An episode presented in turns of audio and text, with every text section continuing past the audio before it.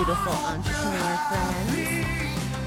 Oh, today, I want to chat with you about something I'm struggling with. Like, this show is about my journey.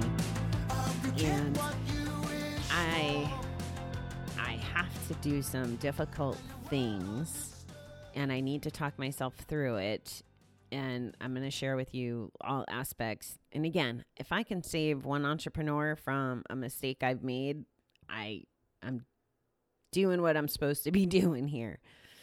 So, a few months ago, when we started Workify, I I priced I priced our services too low is essentially the fact of the matter, right? I didn't know everything that was involved in running a international virtual assistant business.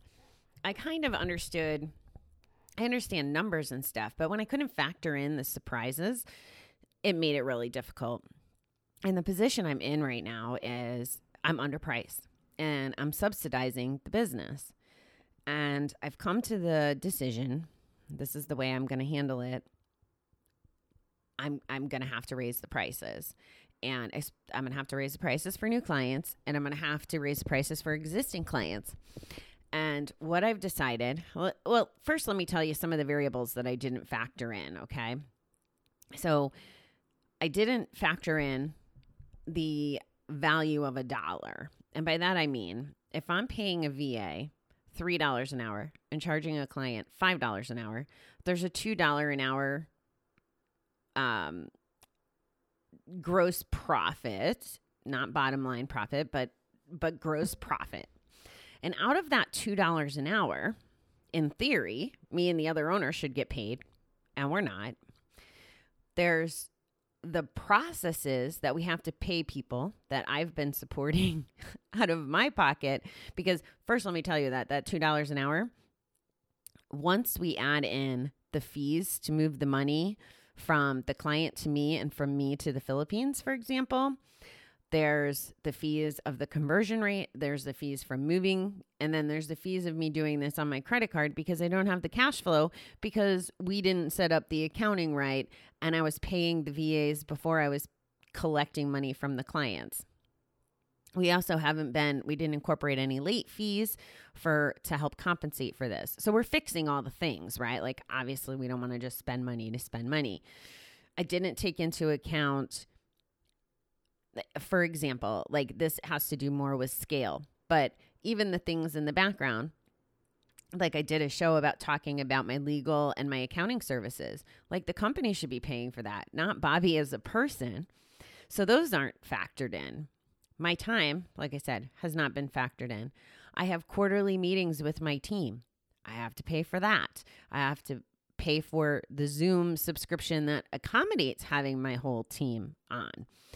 I have to pay for the training of the team that we're doing behind to make sure we're delivering services. So, like, there's a lot of costs that some I knew about and some I didn't, but the rates aren't covering it. And what we had done was we developed three different price points for our clients. And essentially, the more skilled ones, we were trying to hire people at close to the same rates as the the less skilled tasks and thought we would make enough margin from that to compensate for the like the low end offer was the loss leader. Well, everybody's taking the loss leader, right? So it's not sustainable and I can't do it. And what I'm going to have to do, this is the way I've decided is I'm going to share what I just shared with you guys that like literally my company won't exist if I don't do something about it and I'm going to incorporate a new cost structure for all new clients. And I have to raise the prices on my existing clients. So what I want to talk about is how I'm going to handle that.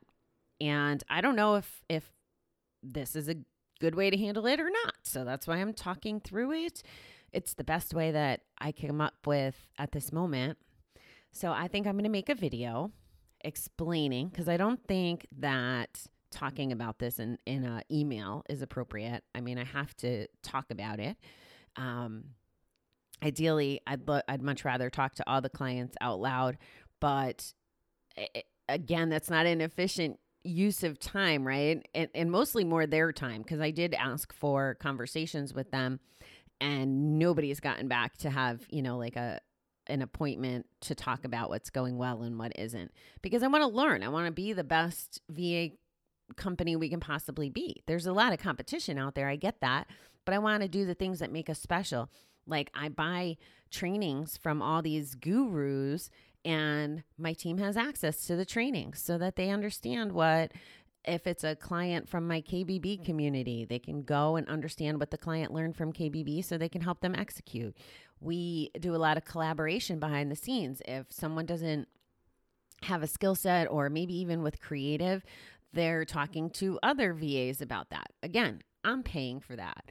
So we don't go in business so that we can just spend all the money to support the client's adventures, right? So it makes sense that I have to make a move on this. And um, so, what I'm going to do is, I think that this is the fairest deal I can make, but I'm going to make a video. I'm going to explain what's going on.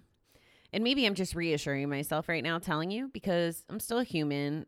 It, it's still a difficult situation to be in, but I'm going to explain the truth. And as entrepreneurs, I think they'll understand. And hopefully, they can actually take some of the learning from me about this when they're pricing their programs and their offers but I'm going to share the problem.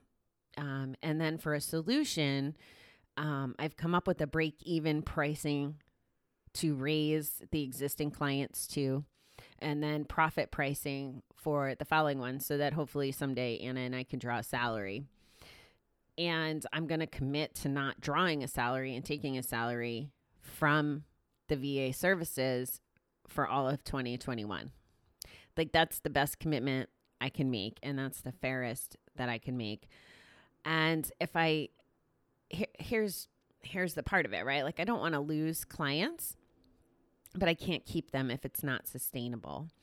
So I'm hoping that they understand. And I enjoy the clients. Like a lot of them are my friends, which also makes it very difficult. And by friends, I mean we're in subgroups of the big groups a lot of times, right?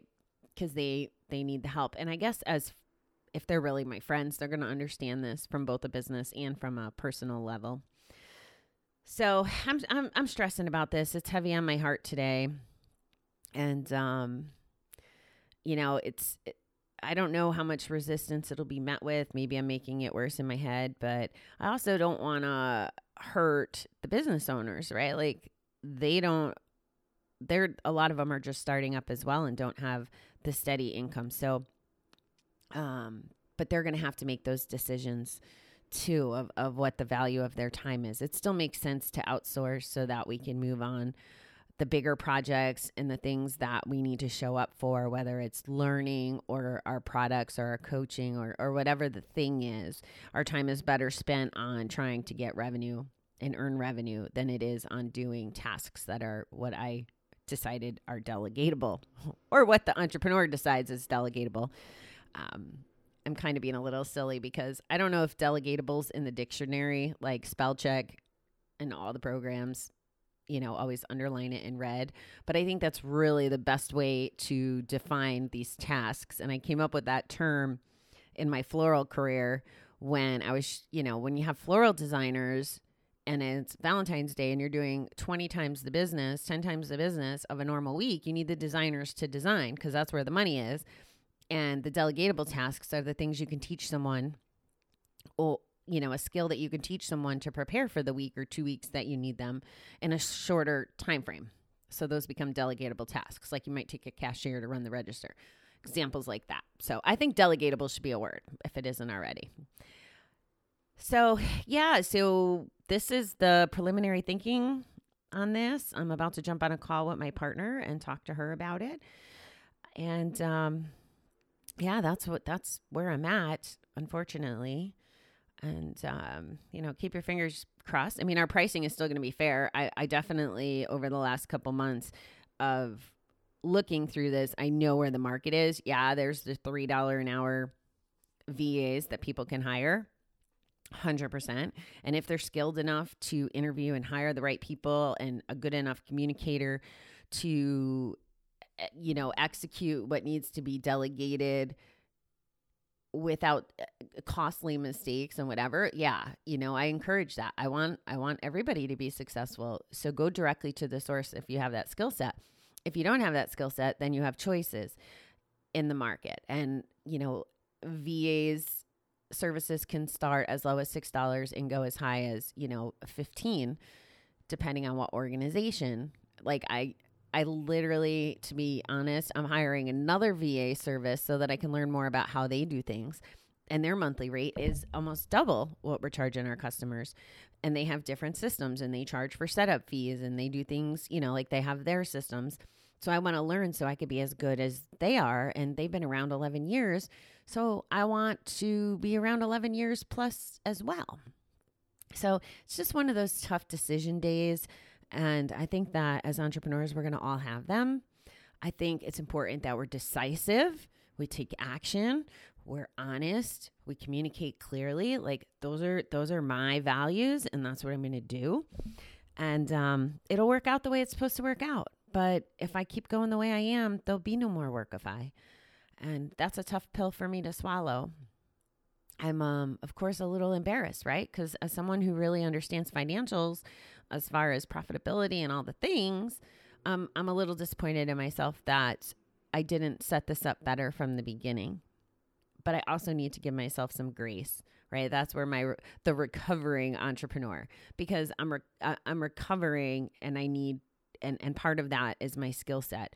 And instead of beating myself up, and taking lumps and spitting into like depressed or not taking action or all the things. This is where my recovery stuff comes in handy because I understand that I need to allow myself some forgiveness in this situation.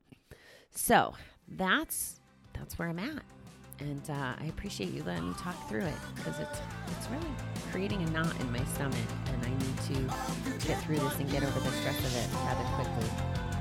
So thanks for tuning in, guys. I appreciate you. I will talk to you on my next little learning tidbit I can share.